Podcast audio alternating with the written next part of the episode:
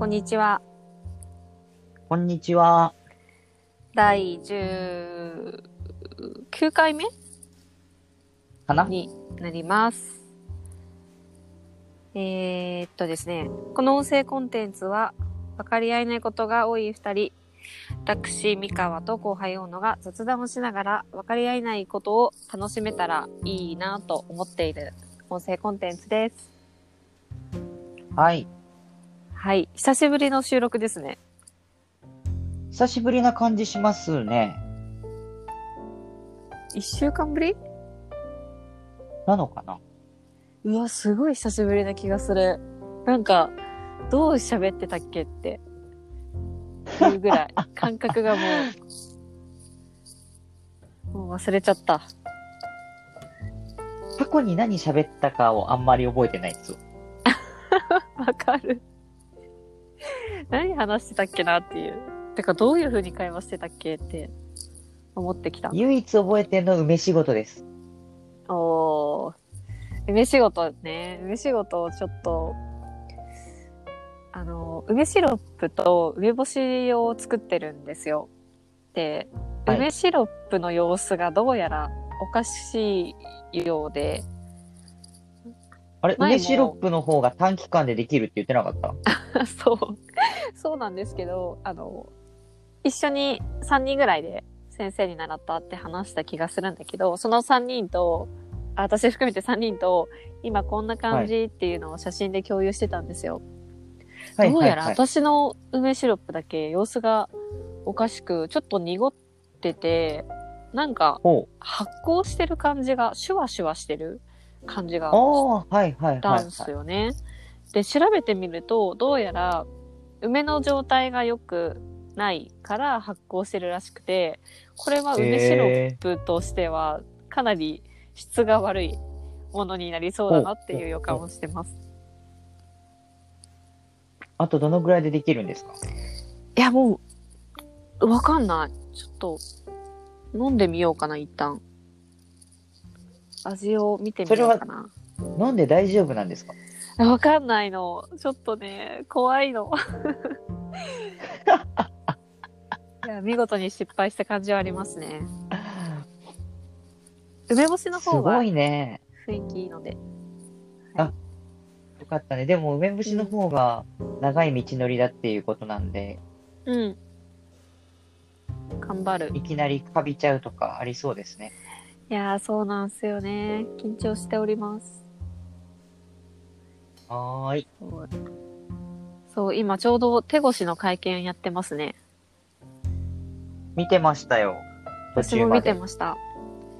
が雰囲気とかが、まあ、手越しとはいえど、ちょっと硬いのかなって思ったら全然そんなことなく、終始笑顔で、子猫ちゃんとか言ってて、ああ、いいなって思いました。期待してた通りでいいですよね。うん。すごいいいなって思った。うん。なんか最近、そう、手越しの会見見て、誰でも記者会見できるようになったなっていうのはすごく思って。というと？今までだと、今までっていうのが、えっ、と、平成とかだと、記者会見やりますってなると、大抵テレビを通じて、この記者会見の様子を流しますだったと思うんだけど、ソーシャルメディアが出てきて、特に YouTube とか、ライブストリーミングが得意なメディアが出てきたら、別にテレビに頼らなくても、誰でも記者会見できるようになったっていうのは、すごい面白いなって思って。ああ、それで言うと、去年の宮迫と亮が、まさにその転換点っていう感じだったよね。確かにね、個人としてっていうか、そう、なんか事務所が仕切ってやるっていうよりも、個人がやりたいから個人の言葉で発信するみたいなうん。のは、すごい、うん、令和っぽいなって思いました。すげえ令和語るじゃん。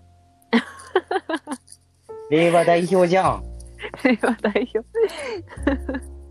どういうこと？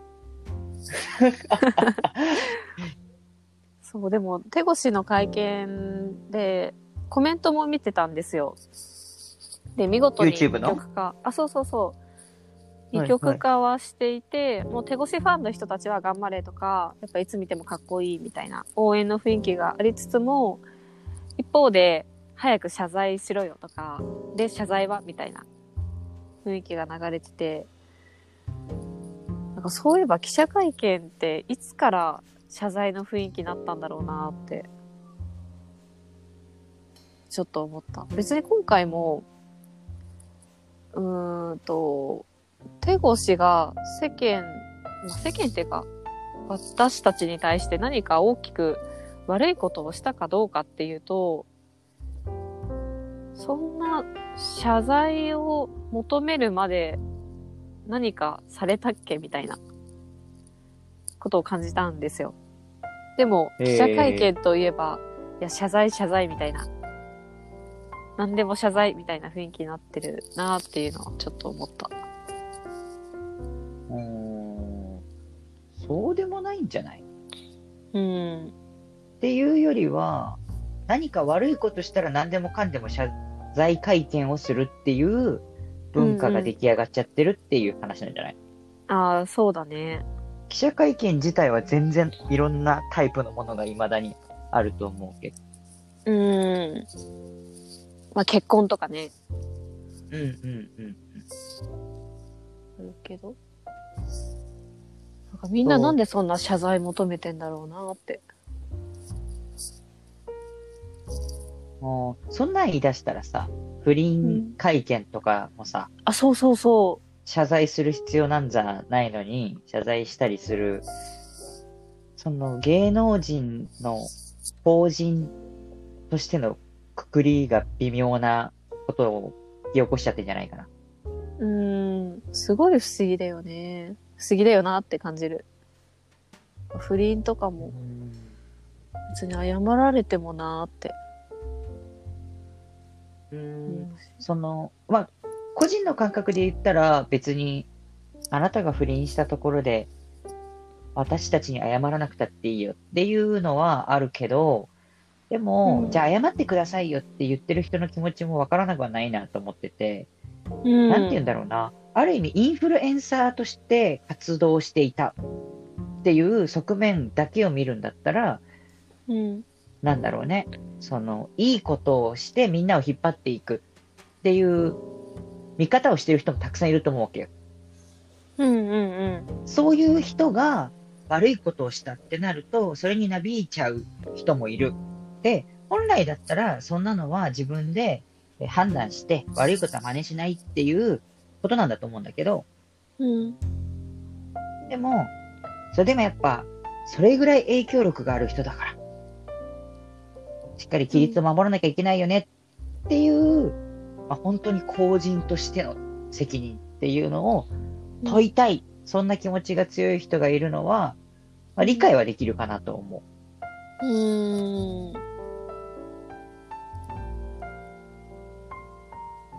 うん。だから、薬物をやってしまいましたっていう話だって、正直個人の話じゃない。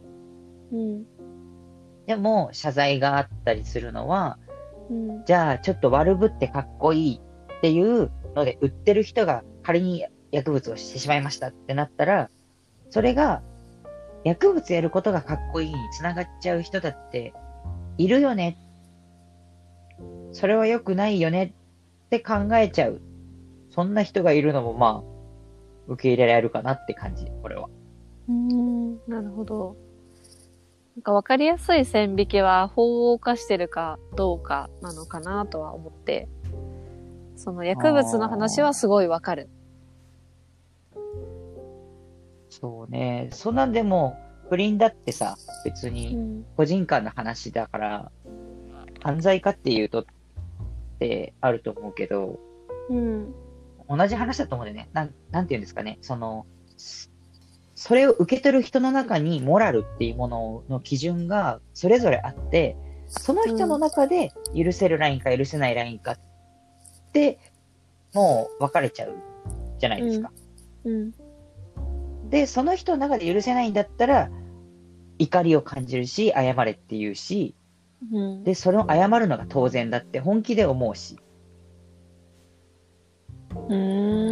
え、自分に謝ってほしいのかなそういう人たちって。それとも当事者の中でちゃんと謝ってるよねみたいなのを訴えたいのかなそれは2パターンいると思うよ。じ私に謝ってくださいっていう人と、世間に対して謝ってくださいっていう抽象的な人もいると思う。へえ。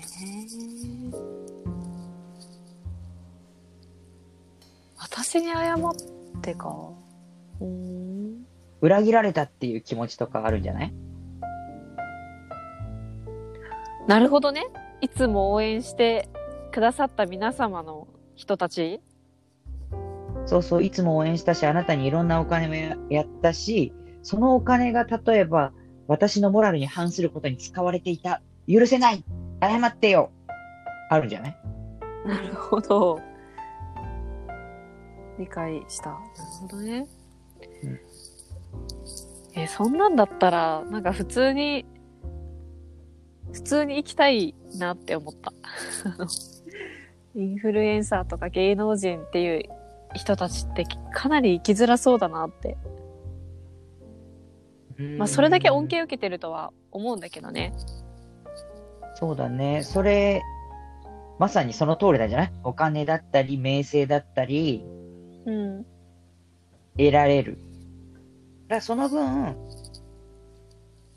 理不尽に批判されてしまうっていうのもうん。ある。で、これは、なんだろう、個人の感想で言うと、そうやって有名だからお金をもらってるから、だから批判されることを受け入れろっていうのは筋違いだと思うんだけど、うん。ただ、今の社会は現実として、そういうことが起きうる状態ではあるよね。うん。監視の目もある程度あるよっていう。うん。なるほどね。大変だなえ、誰かにさ、監視されたことある？どういうこと？わかんない。なんかさ、えっ、と、スストーカーとかでもないけど、大野くんの SNS の活動とか、普段の活動とかを、やたらと見てる人っている？知らないよ、そんなの。いるのかな？どうなんだろう？でもさ、いるのかな？っていうとおかしいけどあのー、まあ、三川さんが俺のことどう思ってるか知らないけど、うん。うん。俺に興味持ってる人めちゃめちゃ少ないからね。そもそも。わざわざ自分の時間使ってまで、俺の活動をウォッチしてる人はいないと思うよ。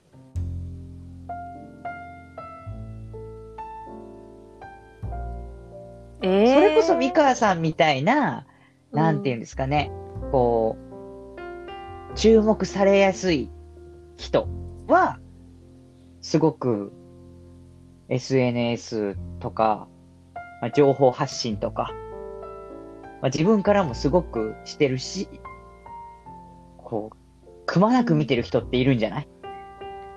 うーん。いないと思あきっと、俺にしろ、三川さんにしろ、いるかもしんないけど、当の本人はこんなもんなのよ。う。うんうん本当に、例えばさ、夜道、帰り道を後つけられて足音が聞こえてるとか、ポストに怪文書が毎日入ってるとか、そういうレベルのアクションがない限り気づかないもんなんじゃない？俺だって三河さんの SNS をくまなく見てる人、そんな万単位のフォロワーとかいたら、一人ぐらいいるだろうって思うよ。いやー、どうだろうな。でもその人の気持ちって何なんだろそれはパターンあるんじゃない？あの、ポジティブな行為かもしれないし、う。うん。すごく嫌いで、嫌いすぎて見ちゃうっていう。あー、そっちのパターンありそう。うんうん。え、ちょっとさ、そういうのある話んじゃない？変わるけどさ、うん。えっ、と、人に嫌われるタイプと嫌われにくい人いるじゃん。はい。大野くんって自分はどっちだと思う？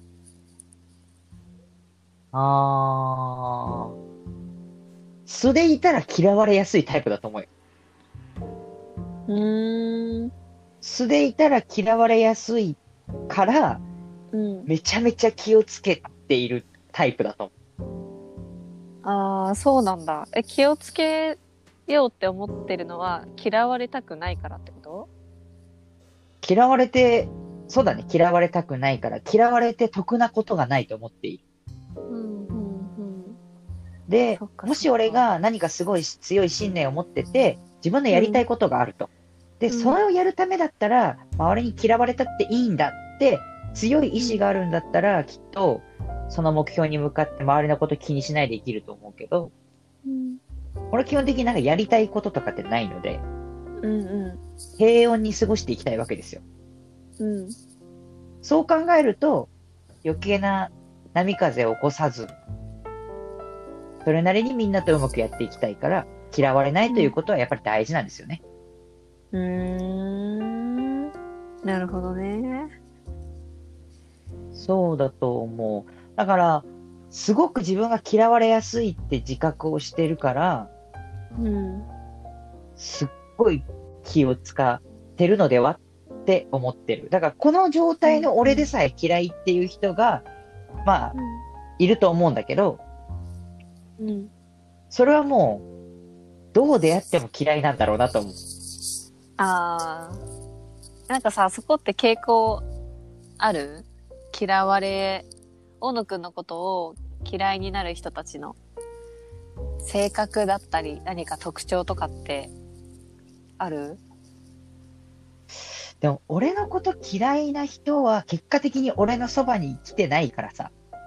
きっと。あだから、あんまり意識できてないかもね。どういう人が俺のことを嫌いなのかっていうのは。あ。うんうん。あーでもどうかな。いや、聞いたのはなんか分析とかしてそうだなって思って。あーき、俺の嫌いなところ。そうだね。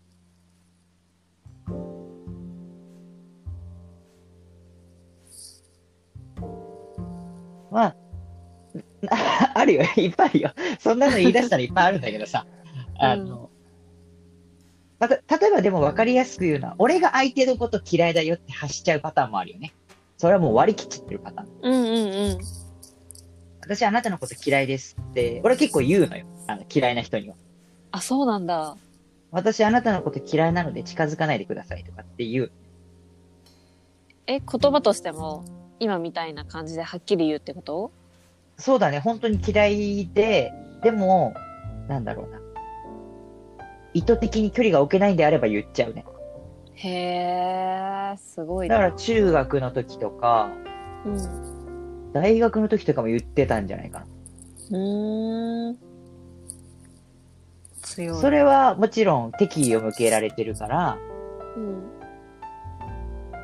相手は俺のこと嫌いになるよねっていうのもあるし、あとなんだろう、うーん、基本的にこう、いけてないっていうさ、うん。いけてない人物っていうイメージがあると思うので、俺には。うん。だから、向こうからするとすごくいじりやすい対象だと思う。ああ、そうだね。っていう状態だから、俺が、その、相手よりも上の立場で行こうとすると、とか、うん平等のコミュニケーションを取ろうとすると、うんムカつくな、こいつ偉そうだなって思うやつは、一定数いると思うーん。う。で、俺は例えば、そいつ嫌われたくないなって思うんだったら、下から行けばいいだけなんだけど、うん。なんか、その状況が、俺自身も嫌だなと思ったら、まあ、平等だったり、負けないでいくからさ、お喧嘩うんになるよね。うんうんうん。そういうのは多いんじゃないかな。あとはまあ気づかないところとかで、きっと、あいつ八方美人だなとか、こっちで言ってることとあっちで言ってること違うとか、そういうのは全然あると思う。うーん。自分の中で気をつけてもさ、なんか周りからしたら、あるじゃないそういうのって。うん。ある。なるほどね。や、でも細かく調整できるのすごいね。そうね。嫌われ、こいつには絶対嫌われないぞと思って、それなのに嫌われちゃったっていうことはないんじゃないかなと思って。うん、それだけ敏感に反応して、細かく関わり方を調整するってことだよね。そういうつもり。えー、すごいなぁ私はご存知の通り、人の気持ちが読み取り、読み取れないので、気づいたらあ嫌われてるみたいなことはある。ーありそとか、あの、無意識のうちに合わないオーラを出しちゃったりとか、興味の、興味がないとかがどうしてもこう伝わっちゃって離れていってしまったりとかはあるかな。向こうから離れていくみたいな。う。そうね。三河さん分かりやすいから、すごく三河さんのことを好きな人もいるし、すごく嫌いな人もいると思うん、はっきり分かれる。う。うん。でもすごく嫌われた人が数年後、なんか急に仲良くなったりとかする時があって。そりゃそうだ。それだけ意識してんだもん。そうだね。そうっていうのもあるから。だから、私はうまく調整できない。自分からは調整できない。っていうところが、小野くんと全然違うなって今話聞いて思った。あー三河さんは三河さんださっきの俺の話だと、俺はやりたいことがなくて、相手に合わせていくっていうスタンスだ。ああ、うんうんうん。で三河さんは相手に合わせる以上に、ちゃんと自分のやりたいことあるじゃない。うんうんうん。だから、その分、その光に寄せられる人たちもいるし、うんあいつなんかうぜえなって思う人も同じだけいるよね。そうだね、そうだね。でもさ、うん。その、その人丸々嫌いってことある？ああ、うん。私が誰かに対してってこと？そうそうそうそう。そうそうないと思うんだよね。丸々こいつ嫌いって。この人のここは嫌い、ここは好きじゃない？ああ、すどうだろう。あの、一点嫌いな部分があって、それが強烈だと、強烈すぎて近寄りたくないとかはあるかも。ああ他のいいところもちろん知ってるよ、知ってるけど、そこの一点だけどうしても目がチカチカするから、ちょっと近づきたくないし、なんか喋るのも疲れるから離れようみたいな。あ。それ、そのパターンの方が多いの？いやいや、それは少ない。数人しかいない。だから基本的にはさ、その一人の人間の中に嫌いな面もあるし、好きな面もあるって感じだよね。うん、そうだね。うん。そんなもんだと思うわ。確かに、あー100%嫌いみたいな人、いるかな。稀じゃない ?100% 嫌いって超稀だし、100%好きも稀じゃない？うん。比率がさ、好き90の嫌い10とか、嫌い60の好き40とかさ、うん。そうだねそのぐらいよ。うん100%嫌いな状態って多分、殺人起きてるよね。ああ、殺人ってほどかわかんないけど、ただ、その殺人起きちゃうぐらいの気持ちだから、うんあんまり継続しないよね、その気持ちって。あ、そうだね。多一分その、瞬燃え上がってさ、うんうんうん。で、その抱いた感情がうまく処理できなくて、そういう犯罪の行為に及ぶこともあるだろうし、それに耐えられないからこそ、めちゃくちゃ距離を取りたいみたいな。もううん二度と顔を合わせないぐらいの距離感でいたいっていう風に離れる可能性もあるし、うん関わり続けるってことは多分ないよね。そうだね。今の時代だとね、そんだけ嫌だったら距離取れるからね。うん。確かに。ということで、あ、あの、一個だけ。はい。酒癖悪くて俺のこと嫌いってやつ絶対いるわ。めっちゃいるだろうな。いるだろうね。それは明確に言っときますけど、いっぱいいると思いまます。す。そうだね。普段の小野くんは好きだけど、酒癖が、みたいな。いや、面白いね、それ。二面性があるうちの一面抵抗があるみたいな。あると思います。人は誰もが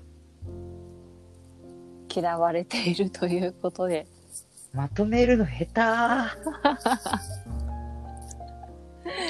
まあでも100%好かれないっていう気持ちはすごい大事だなとは思ったかな。そうだね。うん。その精神で生きていくとだいぶ気持ちが楽になりそう。あると思います。はい。ということで19回目は以上です。